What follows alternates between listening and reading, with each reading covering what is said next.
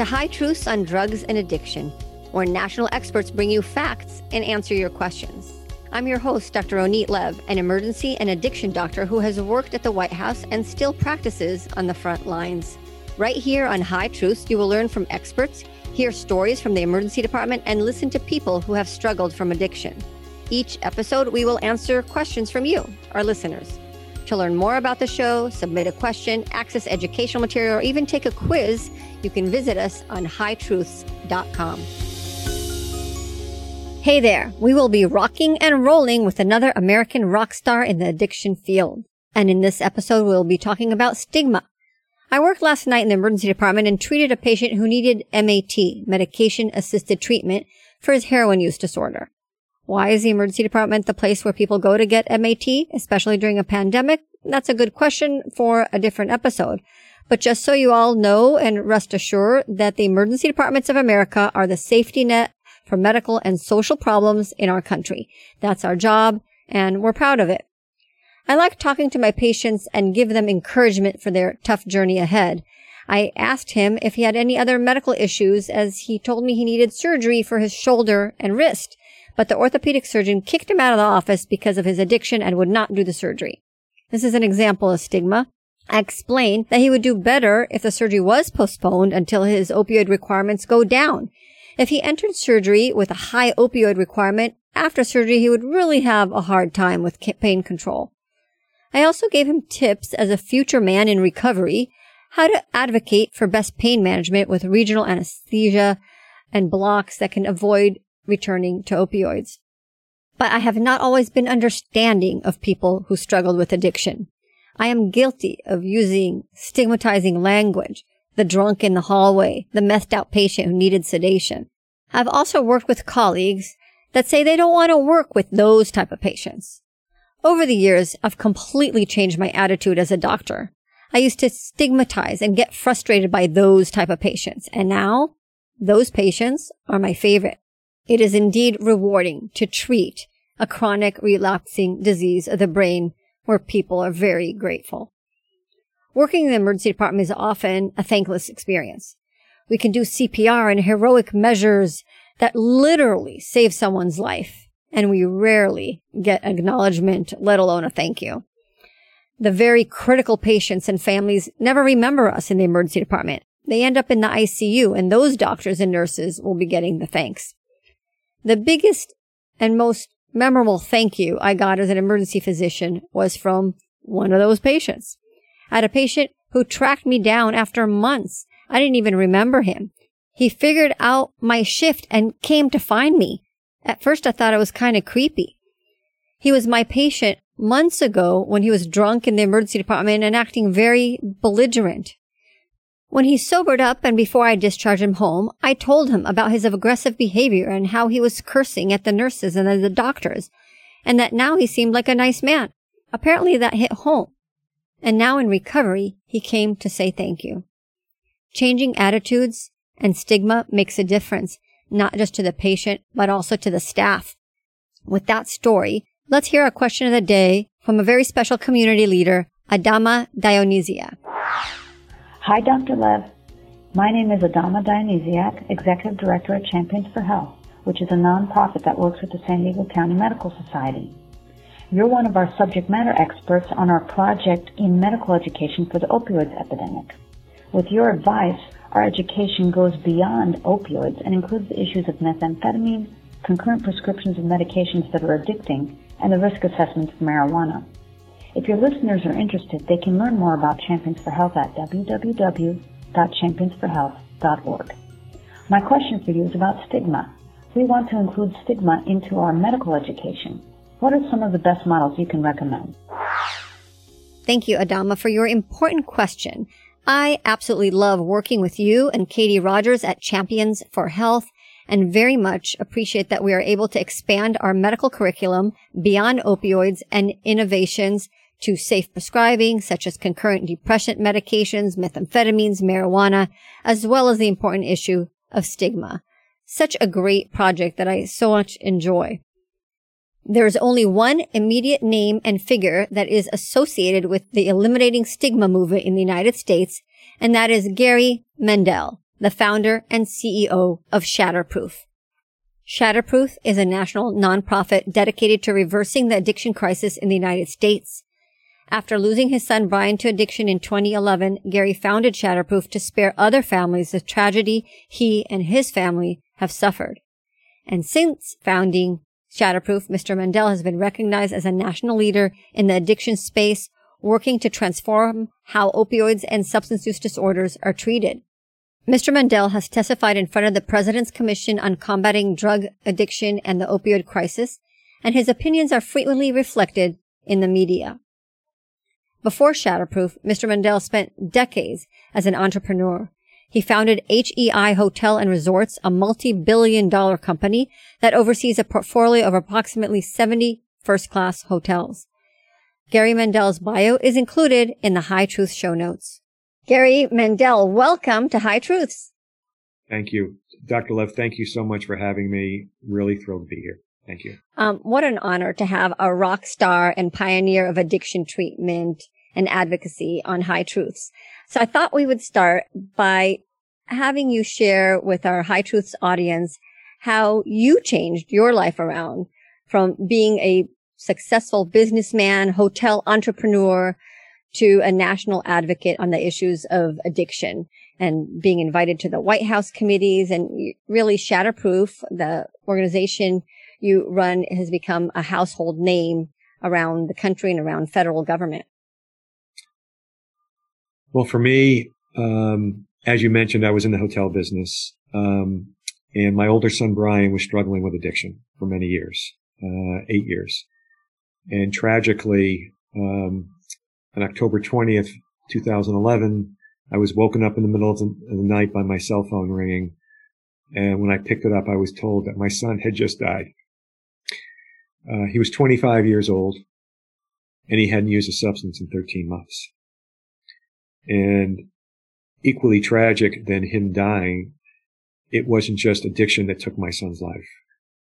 It was the feeling of shame he had every morning when he opened his eyes, feeling like an outcast all day long that caused him to wake up that morning, research suicide notes, uh, write a note of his own, light a candle, and take his own life alone.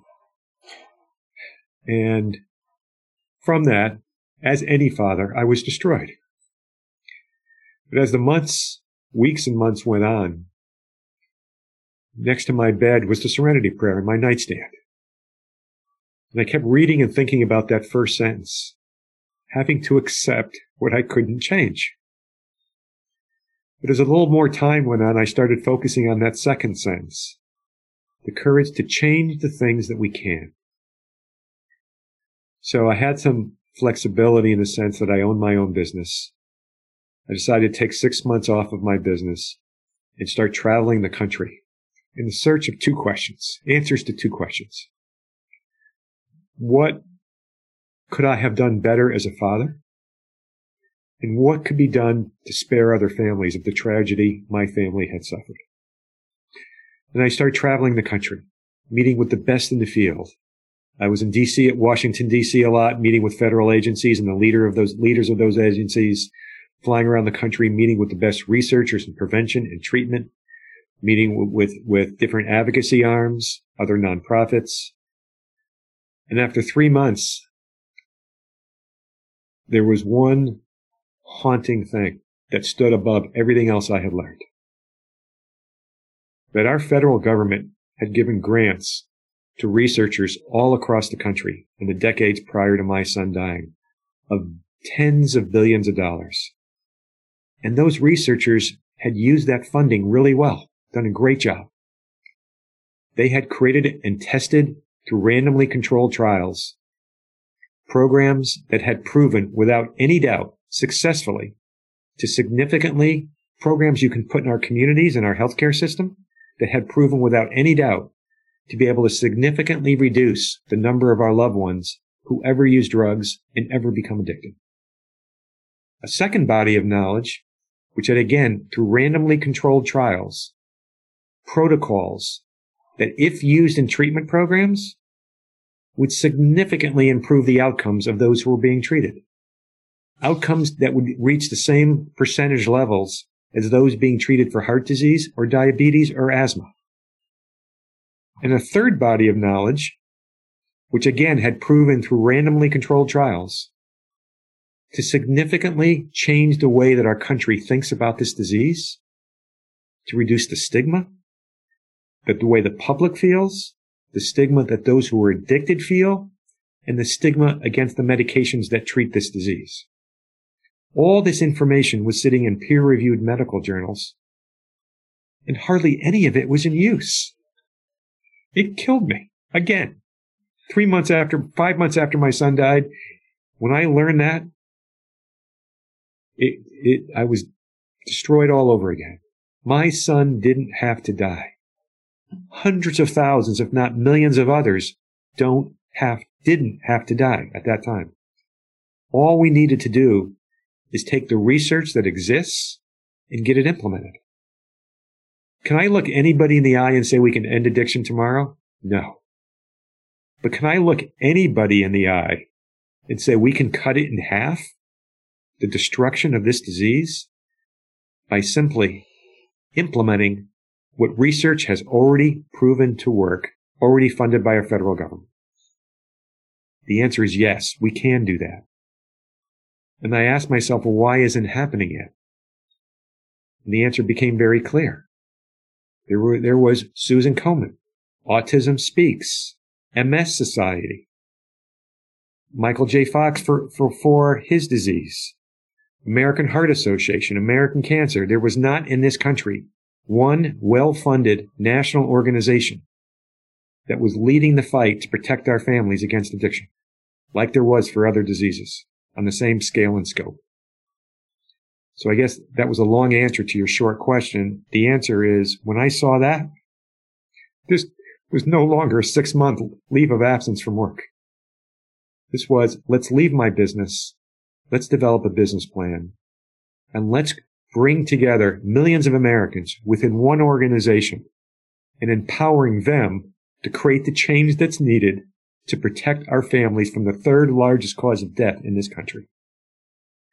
And I've wow. now dedicated the rest of my life to this cause, to engaging others in an organization together and, and outside our organization within partnerships to make this happen. Gary, that's very impactful and, um, and thank you for, for that work. And I, and I, um, relate to um, that passion and mission to make this a, a lifetime um, objective and, and cause for you. And you are uh, really making Brian's memory um, and elevating it um, for cause. And I'm really, um, I'm, I'm moved and energized. And really, what you do is is why I do what I do. And and you are transforming his memory into action, and um, and really you know, elevating the cause and, and making, you know, his memory count. And with that, tell us about Shatterproof and, and what your objectives are. Sure. Shatterproof is focused on three pillars of work. Number one, transforming the treatment delivery system for addiction for those with this disease. Number two, ending the stigmas associated with this disease, those who have it, and the medications that treat it. And number three, providing inform- the information families need to protect their loved ones, both preventatively or if they have this disease through treatment and recovery. And there's so much information out there to boil it down into user friendly formats so families can understand it. So again, transforming the treatment delivery system, ending the stigmas and information in readily usable formats for families. That's great. And I encourage anyone listening to go to the Shatterproof website because it is very user friendly and has a lot of information. And I want to ask you Adama's question. Adama um, is uh, working and I'm helping her develop a curriculum for the medical community. And chapter one is eliminating stigma through clinical understanding is how we're framing it. But what do you think? What is, you know, if you gave us uh, advice as we develop this curriculum, what would it be? Sure. Let me start broader and then, and then get narrower to specific to the medical community. to providers. Broader, we studied this for a year. We studied 11 social movements um, that have all had success in changing the way the country thinks about a particular issue. We had interviews with over 50 experts and we boiled down into an actionable plan.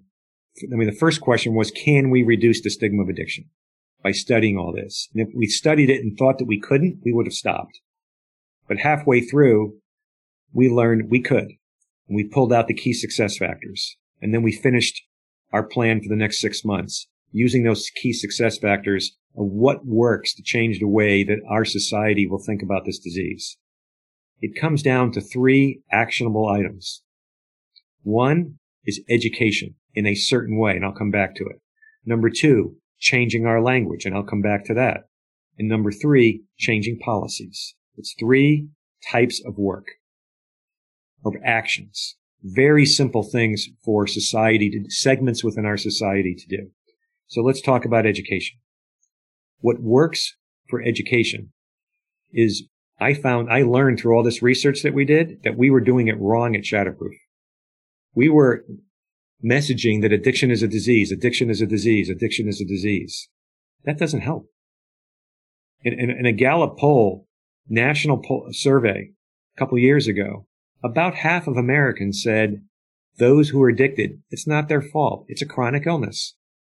About half said it is their fault. They're not trying hard enough. Weak willpower.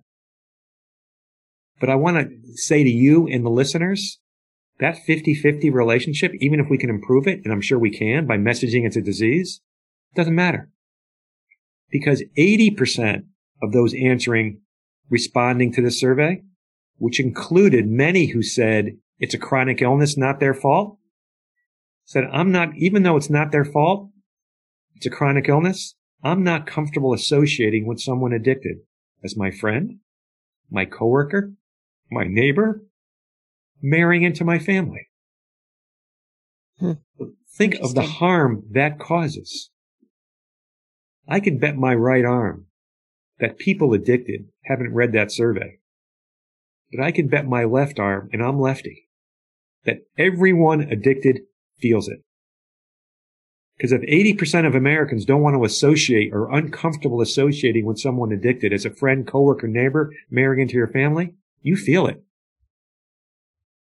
And not only do you feel it, you internalize it and you begin to believe it that I'm not worthy, that I am not worthy of being someone's friend, coworker, or neighbor, or dating my neighbor's daughter or son.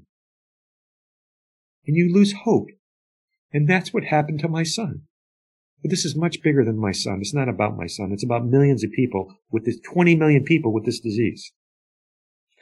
But your son gives a good example and, and, um, and, but it's interesting because if you meet people who are in recovery, who've gone through recovery, they're the nicest human beings you'll ever meet. Absolutely. So I mean, you're exactly right. So that's what I'm going to pick up on. So how do you change that, the knowledge, attitudes, and behaviors?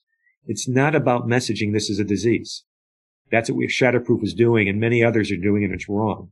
Oh my it's gosh. About, I have to take notes, Gary. I need to change my curriculum. Because uh, I was fine. That... I'm going to send you all the information. I'm wow. going to send you all the information. Okay. But for the listeners right now, wow. it's not about messaging It's a disease. It's about messaging it is a treatable disease. Mm-hmm. And it's humanizing it called through what's called contact based education, which means those with this disease are humanizing it with a human face, not in words, but with a human face on a 45 second to a minute and a half short video or in person or with a picture with words with, with one of two messages. Only one of two that have been proven to work. One, hi, I'm Gary. In a video, imagine listening to, watching a, a minute, a, a 60 second video with someone who's 25 years old who's doing a self video, a video of themselves on an iPhone and says, Hi, I'm Gary. I'm 25 years old. I work at Goldman Sachs. I've been promoted twice in the last two years. I just got engaged. I'm hoping to, to get married. I'm expecting to get married next June. and have three children. I go to church on Sundays or synagogue on Saturdays. I coach Little League in my community on Tuesdays to get back to my community. And I'm addicted to heroin. But you know what? It's a treatable disease. I've been treated effectively. I'm doing fine. I maintain my treatment and I'm a valuable member of society. And I'm Gary. I'm not an addict. I'm Gary. You, do you have a, these, do you have a video like that? Can, and can we I? We have a hundred of them. We have the hundred, a hundred of them. Can you pick one good one and I'll add it to my curriculum? Absolutely. Love but that. I, but I want to now migrate it to that's how you change the public's perception of this disease. And the state of Pennsylvania announced last summer that they were going to be the first state to run our campaign to collect these videos and distribute them through 30 or 40 or 50 state-based local community organizations to get them out through their networks and also distribute them through social media through influencers and for very low cost, get it out. We've been running the campaign now, which started at the end of September for five, six months. And we've already have 2 million impressions, almost, almost 500,000 video views. It's only been six months. We're going to run it for a year. We pre-surveyed a thousand people in the state. We're going to run it for a year and we're going to post-survey a thousand people in the state and we're going to see the changes in knowledge, attitudes, and behaviors. And we can do this in companies. We can do this in PTAs and school systems. We could do this in healthcare systems and we'll talk about that a little bit. We could do this in media entertainment, et cetera, et cetera. That is called contact-based education. Let me go on to for a second to language, and I'm going to come back to what's how should we message different in the medical community. I just have question. to tell you how I love that you connect your you know business side of your brain with Gallup polls and promoting a product with um, promoting good medicine and attitudes. And really, you've been so, so good at that that you know something that the medical community alone could never do. You're you're able to do. Well, thank you. Um, it's it's what I bring. It's it's it's what it's the it's the benefit that I can bring to this field. Yeah, you so have many others have so much so, so much knowledge that I don't have. This is a perspective that I can bring. It's amazing. And it's effective. Wow. Um, language. Okay. language. Let's talk about language for a second. Um, what I'm about to tell you is not like opinion or not like it feels better. It works. There was a study done years ago. 300 health professional professionals in one room. Across the hall, 300 other health professionals. Randomly controlled. They didn't pick the room. They didn't get to choose which room they were in. They were randomly assigned to each room. People in the first room, the professionals in the first room, these are healthcare professionals, were told a story about an addict. And they described a story about an addict. People in the second room were told the exact same story about Johnny, who's addicted to drugs. Same story when the first group was surveyed when they came out, they were more likely to, to respond to the, to the, to, to a question.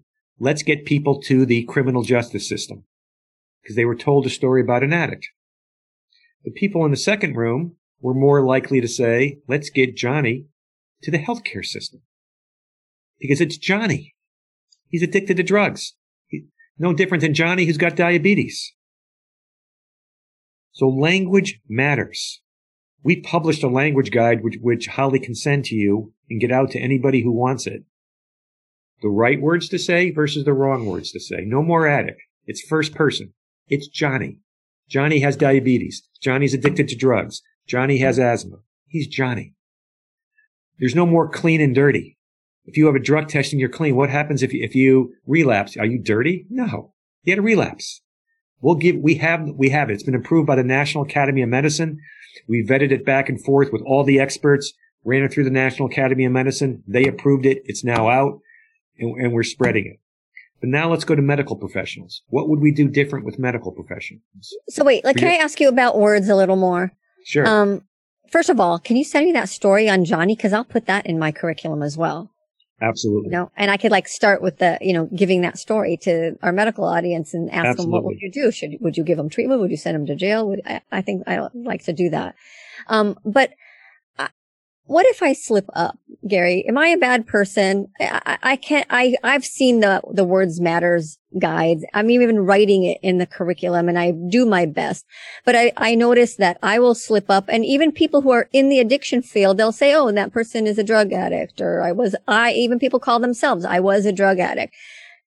In No, your, and- in your way of trying to change things, does that make, I feel what, that I'm a bad person or No, I not screwed at all. up Not- not- because I not even didn't do it right, right? Not, not even close. Not even close. Um, we're all, we don't change things on a dime, right? Mhm. So if you're, if, if, if any listener, if you or any listener is used to using the word addict, which most people in our society are, right. knowing that is harmful, knowing clean and dirty is harmful, reading our language guide, seeing all the harmful words and what words you should be using, try to move over time to those words. It- It's not going to happen overnight because people slip. You're used to habits. It's fine. It's no different than harm reduction. It's not like you're using drugs or you're not using drugs. Can you use less drugs? It's everything is everything needs to move in the right direction. It's not like yes or no. There, there- there's gray.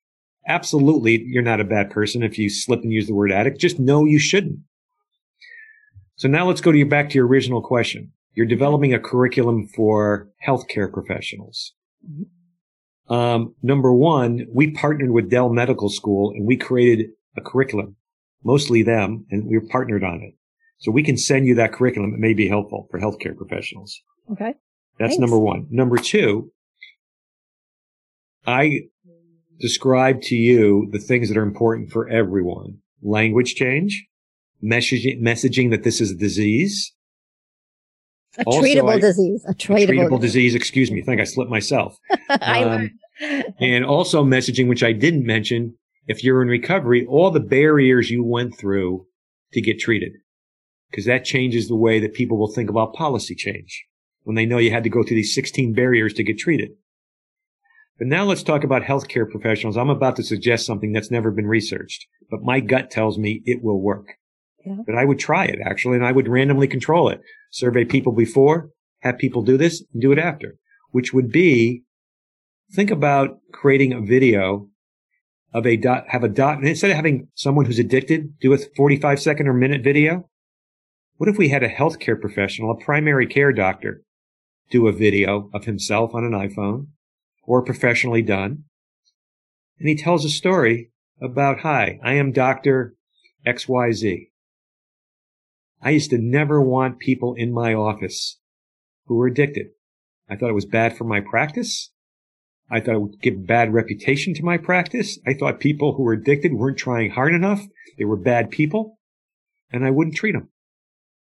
One day, by accident, someone who's addicted, who I didn't know, I didn't know was addicted, became my patient. He told me he was addicted and I had to treat him. And I was able to treat him with evidence-based care because I quickly hooked up, uh, uh, connected with someone who gave me the right things to do. I can tell you it was the best experience of my life. Because I've been treating people with diabetes and referring people to heart specialists and referring people to uh, XYZ specialist and handling some stuff, people who are overweight, handling those people by myself. And you get some satisfaction from doing that. Taking someone who was living on the street, now the person is back to work, getting married and expecting children. And I was the one as a doctor who helped him. It was the best experience as a doctor I've ever had. Think about that's never been researched, but I would think if we can get a, a few doctors to do that video, which I'm sure we can because I know they're out there. Yeah. I mean, it. I'm, I'm one of them, right? I used to Yeah. like, ugh, another drunk in the hallway. You're right. Wow, Ugh, we get those videos out right, there. right. It's so annoying. How we get those videos out there? How can that not help? But it, that has not been proven by research yet. Right. But the, the frustrating part, then I don't know if we're ready to that. That's, that would be a video for people who are, for physicians who are, you know, you know, ready to make the change of, of, of treating the patients. But there's every single medical profession, um, has addiction in their practice. There's, there's not a single one in the country, maybe a pathologist. And even then they have, you know, So that comes back to the basics. Right. Basics. So, but we need we need to be able to refer. So I I gave a a, a talk to a group of podiatrists, and they were like, okay, I'm ready to do, you know, you, you got me all gung ho. Uh, I'm ready to make change for people in pain and people with addiction. Who do I go to? And, and that's where we don't really have that connection in every community for, you know, if you break your arm, I'm going to send you to an orthopedic surgeon. Right. Right. If you have a heart attack, I'm going to send you to a cardiologist. But if you have an addiction, then, and that's where I think the stigma in the medical community is really from, is from frustration of not having lack of tools. And, and well, I, cause, because but that comes back to stigma. That comes back to stigma because why aren't medical students who are required to take coursework before they graduate medical school on how different parts of your body work, except for the basics of addiction. You know what? I could tell you, Gary, that that's changed. I have two daughters in medical school, first year and second year, and my first year daughter, medical student, called me um, just this week and said, "Hey, can I go over some cases with you?" And she had cases of pain and addiction right there, first year medical school. So that's, I think that's that that's wonderful, changed. but I can still tell you it's less than 50% of the medical schools that require that. Yeah, um, well, we're starting. We're starting. We're, we're, moving in the right direction. Yeah. Yeah, Absolutely. Yeah. Um, but yes, and, and we need to fill the, the, the, the workforce to, for treatment. Um, and, and I think that that'll help eliminate stigma. Well, we have a, there's a bill in Congress right now that we are working actively to get passed into law that would require any doctor in the country who has a DEA license to prescribe controlled substances to be required to take court option, you know, not optional, um, coursework in the basics of the prevention and treatment of addiction. Because if you can prescribe Oxycontin, how could you not be trained on how to treat someone who's addicted to Oxycontin? Well, I, I, I, I like where you're going with that, which is educating on, on, on tools of the medical community to expand their treatment. I mean, frankly, if you think about it, we knew nothing about COVID and I just stayed up at the beginning of the pandemic and I didn't sleep and just read every single thing I can. So I'd know to recognize my first case and know what to treat and the, and the information is changing. I'm keeping up with it and we're doing it. Um, I have an issue with government mandated education on the medical community. Um, that's what got us into the opioid prescription epidemic in the first place. It was government mandated education. Well, uh, let me, let me, let me react to that. And I agree with you. If the medical community was doing it voluntarily, that is far better than government mandates. But the medical community has not done it on its own. Um, and so what choice does someone like me have who wants to save people's lives? Well, and I think we are doing it. It's just not to the speed that you would want. And I get that. Well, it's not that I want. This is not about me. This is about that the country people, needs. People are in a, people are dying today. Today, there are 200 families today. No, I'm wrong. Today, there are 500 families in a cemetery today burying a family member. And tomorrow there will be 500 and the next day there'll be 500. It's not about what I want. It's about the third largest cause of death in this country that we can cut in half by all we have to do is implement what the federal government has already funded and researchers have so wonderfully created a knowledge base.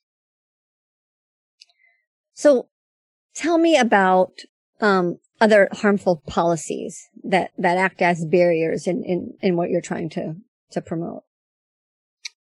Well, um, healthcare benefits. Healthcare benefits are supposed to be by law in parity for those with addiction and mental health to other physical diseases. It's gotten a lot better since that law was passed and activated, but it's not fully implemented yet. And so we need to plug holes in that. Um, reimbursement rates and reimbursement payment models are not the same as other physical diseases, and they need to be to draw on the demand of doctors to treat it properly. I just meant, we just talked about another one, professional education. It doesn't have to be a government mandate. It could be the accrediting bodies which accredit medical schools and accredit nursing schools. To say for any nursing school or any medical school to be an accredited program, it has to have the basic education on the prevention and treatment and recovery of addiction. It doesn't have to be a federal and, mandate. And Gary, I think that we're getting there. When when I was at ONDCP, we we got a survey of medical schools, ACGME programs that approve residencies and CME programs, continuing medical education, and all across the board, um, these institutions have greatly increased their education on on pain management, appropriate prescribing, as well as the issue of addiction. All of them are, are doing that. And as a matter of fact, this month, I'm participating in an ACGME Congress, two day Congress uh, with mandatory uh, education ahead of even participating in this Congress. And ACGME is the organization that accredits all the medical residencies right. across the United States. Correct. And that's and the so that's the organization we've been in touch with. Yeah. Right. So, and so we're we're doing it. We're doing it. And and um I think voluntary is, you know, is is better way to go because as you know, um, since you've been doing this every year, you're learning more and you're getting better at what you're doing and, and your messaging is better and your information gets. And when you have mandated educations, I took the X waiver course and it left me with more questions than answers.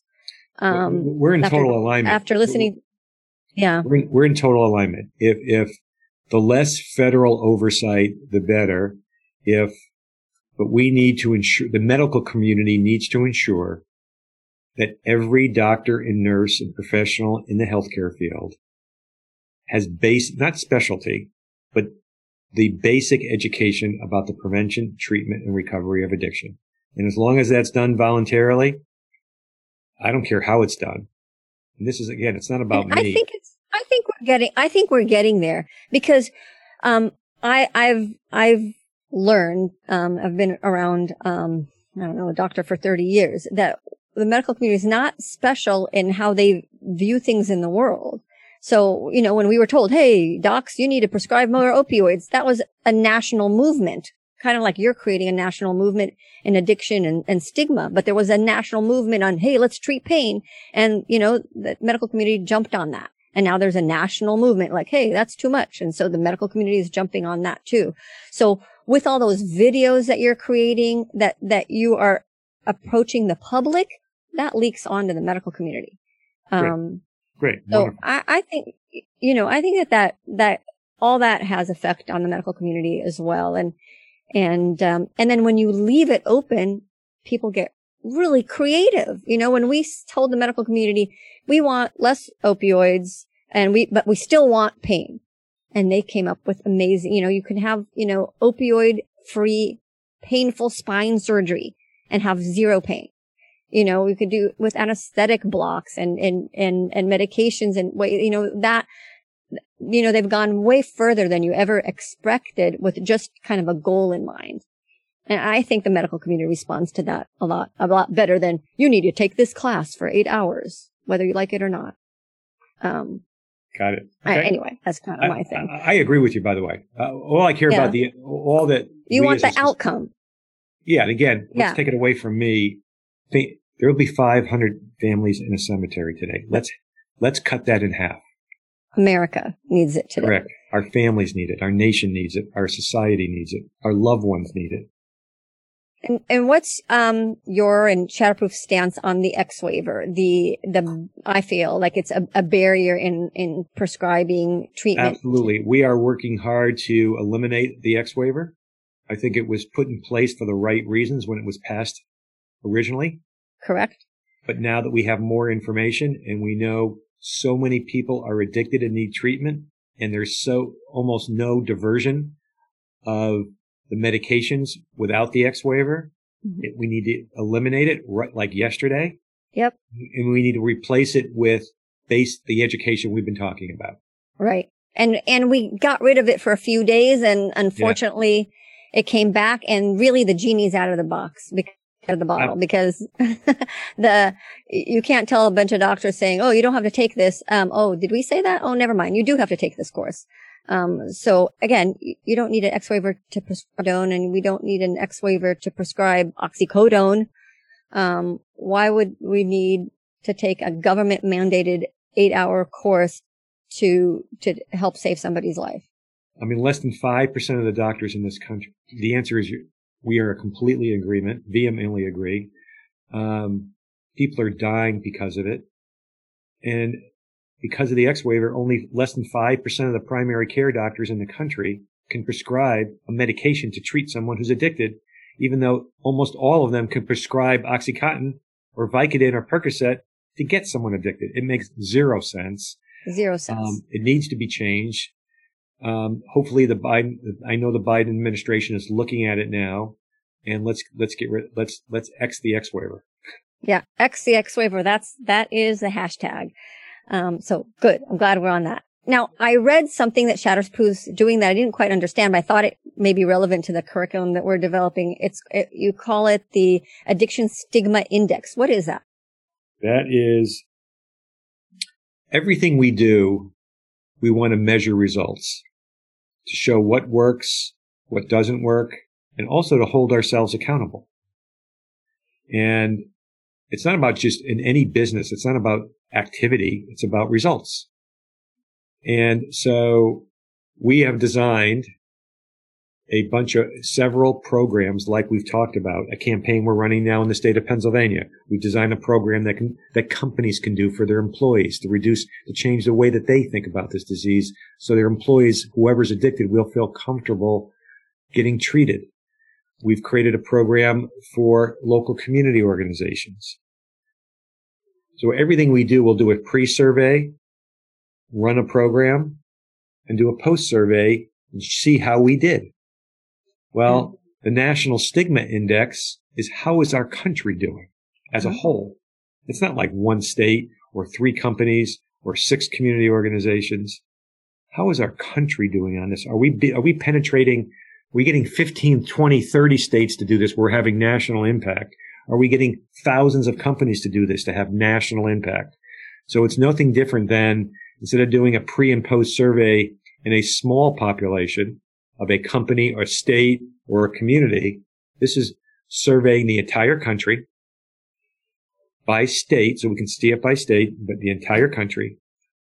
How do people answer these set of questions? What are their knowledge, attitudes, and behaviors? Are they, where are they on the comfort level as a country on being comfortable associating with someone addicted as a friend, a coworker, a neighbor, marrying into your family?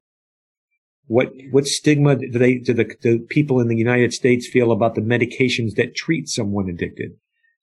What do people in this country who are addicted feel about themselves? With a series of, series of evidence-based questions that have been proven through already existing research to be valid and reliable indicators of how people answer them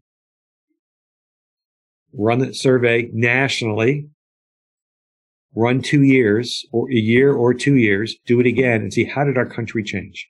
So do we have an index now or is that something you're working on? We're working on and we expect to do the first national index sometime in the next 12 months. Wow. I can't wait to, to hear where we are at. Um, let's say the thing about stigma, we, you and I talked about this before, is I worry that there are, there are people out there and this exists that people are using the issue of stigma to then normalize drug use. Like, wait, I, you know, I could drink some alcohol. Why shouldn't I be able to buy my cocaine at the bar also?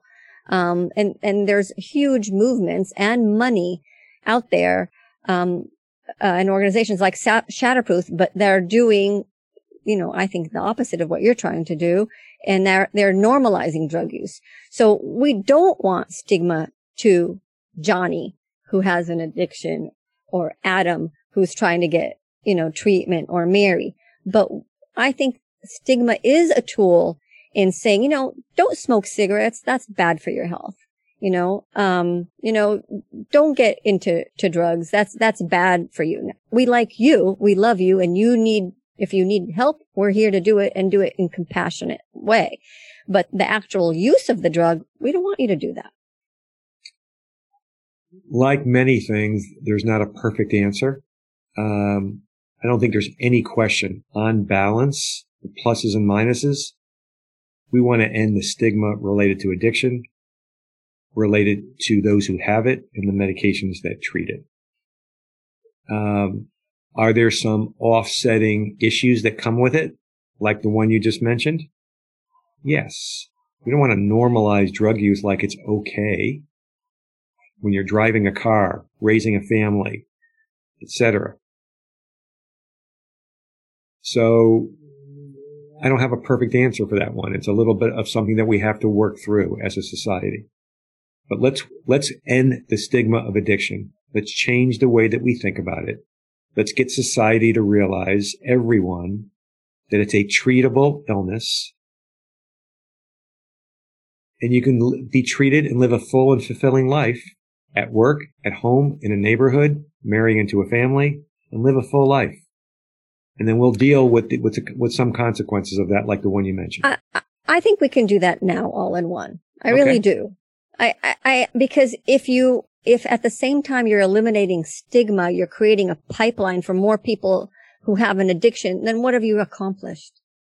The, the, there'll still be 500. There'll be 600 families at the cemetery. We want to stop the number of families at the cemetery. Right. So we, we can do that by eliminating stigma through education and words like you were mentioning. And at the same time, still have a message, uh, of prevention of don't get there in the first place you know, and this is still unhealthy and bad for you. Um, totally yeah. agree. Totally agree. Yeah. So I think we can, we can do both at the same time. We don't have to wait for, for more families to be at the cemetery to then say, Oh, I'm sorry. Now we need to change our message. Right. Right. right. Um, so, uh, with that and kind of talk about normalizing drug use, do you have an a, opinion on the issue of marijuana? Here's what I know about marijuana. What I know is that marijuana is very different today than when I grew up. When I grew up, I'm 64 years old. When I grew up, it had, when I was in high school and college, marijuana had three or 4% THC. Now, most, much of marijuana out there has THC in the low to mid teens, 12, 13, 14, 15%, which is three and four times the THC it had in it before. Point number one. Point number two, the research is pretty clear that the human brain is not fully developed until early to mid twenties. Any substance in the human brain, whether it's marijuana, alcohol, any kind of other drug, is very harmful to the human brain, and brain until the human brain is fully formed into early to mid twenties. That's also a fact. Another fact is that those who use regularly use marijuana in their teenage years can develop psychosis. And I know two young adults who have, de- who, right now, I know two families where their son or daughter has developed psychosis and there is nothing you can do. These two children, They're each living on the streets. And that is a real risk. On the flip side, if someone is 30 years old or 40 years old and they want to try use marijuana rec- recreationally, do I care? Do you care? No.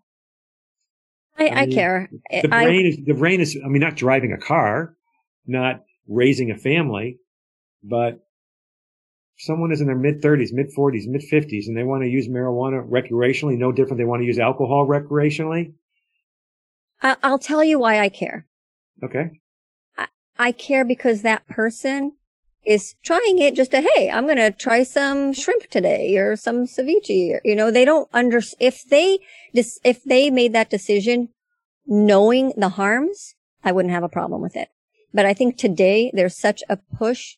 Um, uh, you know, if I told you, if you continue using it, you can get testicular cancer and you have twofold increase. If I told you you have an increased incidence of stroke, of, of, um, heart attack, if I told you that um, there are drug interactions and maybe the medications that you're taking don't mix with your THC and CBD, If you had all that information and then you decided, hey, I want to try it anyway, I want to use it anyway, then I wouldn't have a problem with that.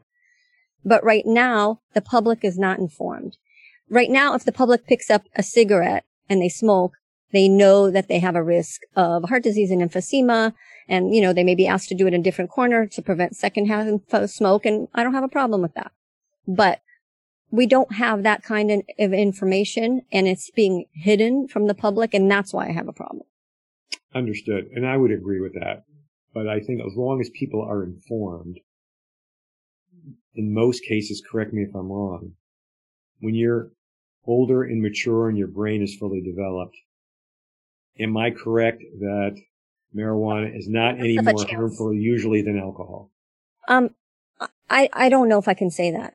I can tell you that after your brain is developed, um, you have less of a chance of addiction of any drug, right? So if you're using tobacco, alcohol, marijuana, meth, heroin, before your brain is developed, your chances of addiction are four to seven times higher than if you do it at a later age. Right. That is, that is true.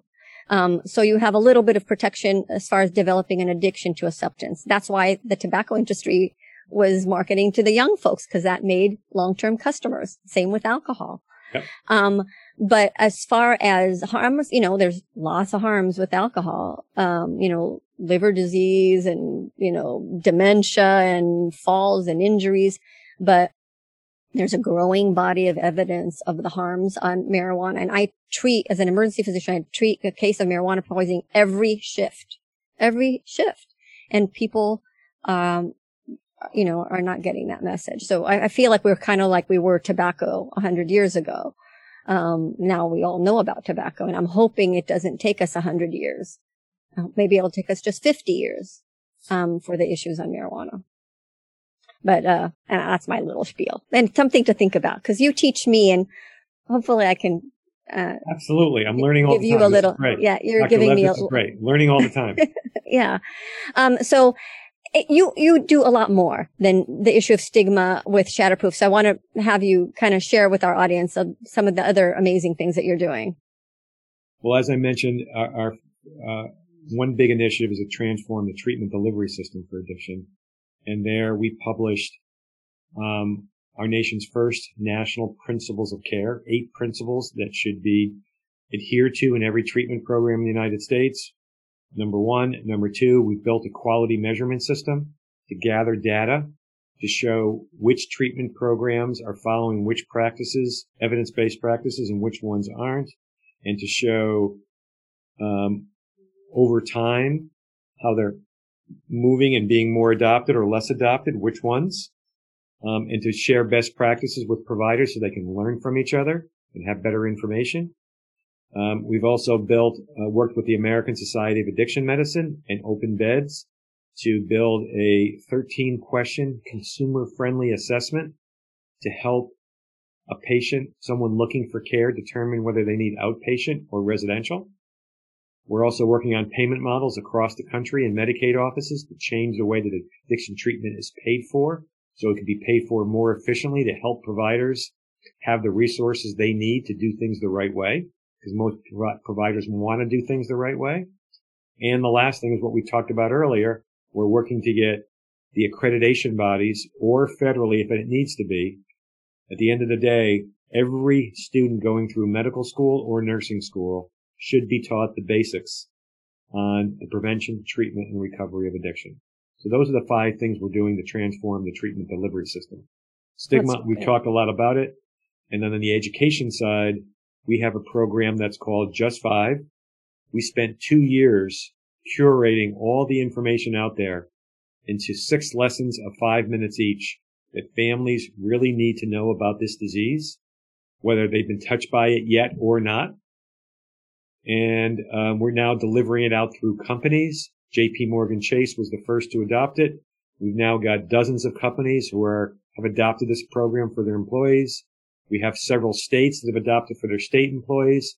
We just landed a city soon to be announced for the large, one of the larger cities in the United States for all their state employees, several healthcare systems for their healthcare professionals. Everyone needs to know this information. You're amazing, Gary. I mean, you're, you're well, able to explain things. I mean, well, you're the leader behind it. I, I, I have to say credit. that you, are able to state things in a very clear and succinct way, and you're able to implement it and bring it actionable to JP Morgan. Like I wouldn't think about like talking to those people as a doctor. You're able to bring those skills and it's you, Gary, um, that are able to do that. So I really thank you. I think that's amazing. I'm like, wow. It's like I never think of these ideas or even be able to know where to start. And you're able well, to, if I, if I can push back interface with the medical community and the business community, I think it's amazing. Well, thank you. But in closing, I want to say I appreciate what you said, but it really isn't me. Yes, I started it. Yes, I'm leading it, but I will tell you, there's no way I could do hardly any of this alone. I have an amazing team that's helping us. We have amazing partnerships. I mentioned the American Society of Addiction Medicine and Open Beds who partnered with us to create this assessment. We have partnerships in six states where we launched the quality measurement system. Wonderful people in those states, in the health department, in the community, community organizations, healthcare system, providers that have partnered with us. Just five, starting with JP Morgan Chase and dozens of other companies are now partnering with us. Yes, I can start it, but I am so many have joined with us in partnerships and employees of Shatterproof that are doing wonderful work. Well, I mean, you you've influenced me in in in changing and volunteers of Shatterproof. Yeah, Ama- amazing help, amazing yeah. donors, volunteers, uh, advocates speaking with their legislators. We have such a collection of employees, board members, advisors, volunteers, partners. It's, it's, it is just, I and feel so blessed spoken like a true leader. And uh, so I, I, I appreciate the advice that you had for Adama, who's leading the curriculum change, and I really look forward to the materials so I can integrate them. Absolutely. And uh, I'd like to really thank Adama Dionysiak for the question she has for high truths and being a champion of change for safe prescribing as well the issue of stigma. It's really been a pleasure of working with you, Adama, and, and an honor. And I really enjoyed this project. And Gary Mendell, America is very fortunate to have you and your team uh, leading in the addiction issue, the brain power you have as an entrepreneur and businessman, and the way you mesh that with um, medicine and culture and society is amazing. And I really thank you for that. Well, thank you. And anyone who wants to learn more, more about our work, please go to shatterproof.org and you can see the breadth of our work and get involved in any way that you'd like or for information where we can help you. So thank you. Thank you for listening to High Truths on Drugs and Addiction, where national experts give you facts and answer your questions. This week's episode would not be possible without the generous support from our sponsors. A sincere and warm thank you to CCR, Center for Community Research in San Diego, enhancing public health and safety through informed action. We want to hear from you. Post a comment or email us about one thing you learned from this program. We thank you for listening and hope you will help our rating by giving us a five star review. And subscribe so you won't miss any of our information packed weekly shows. Visit our website, hightruths.com, to submit a question, take a quiz, or download a free prescription for naloxone. Until next week, this is High Truths on Drugs and Addiction. Our producer is Dave Rivas from Davy Boy Productions, and I am your host, Dr. Ronit Lev. We hope we brought your day a little bit more high truths.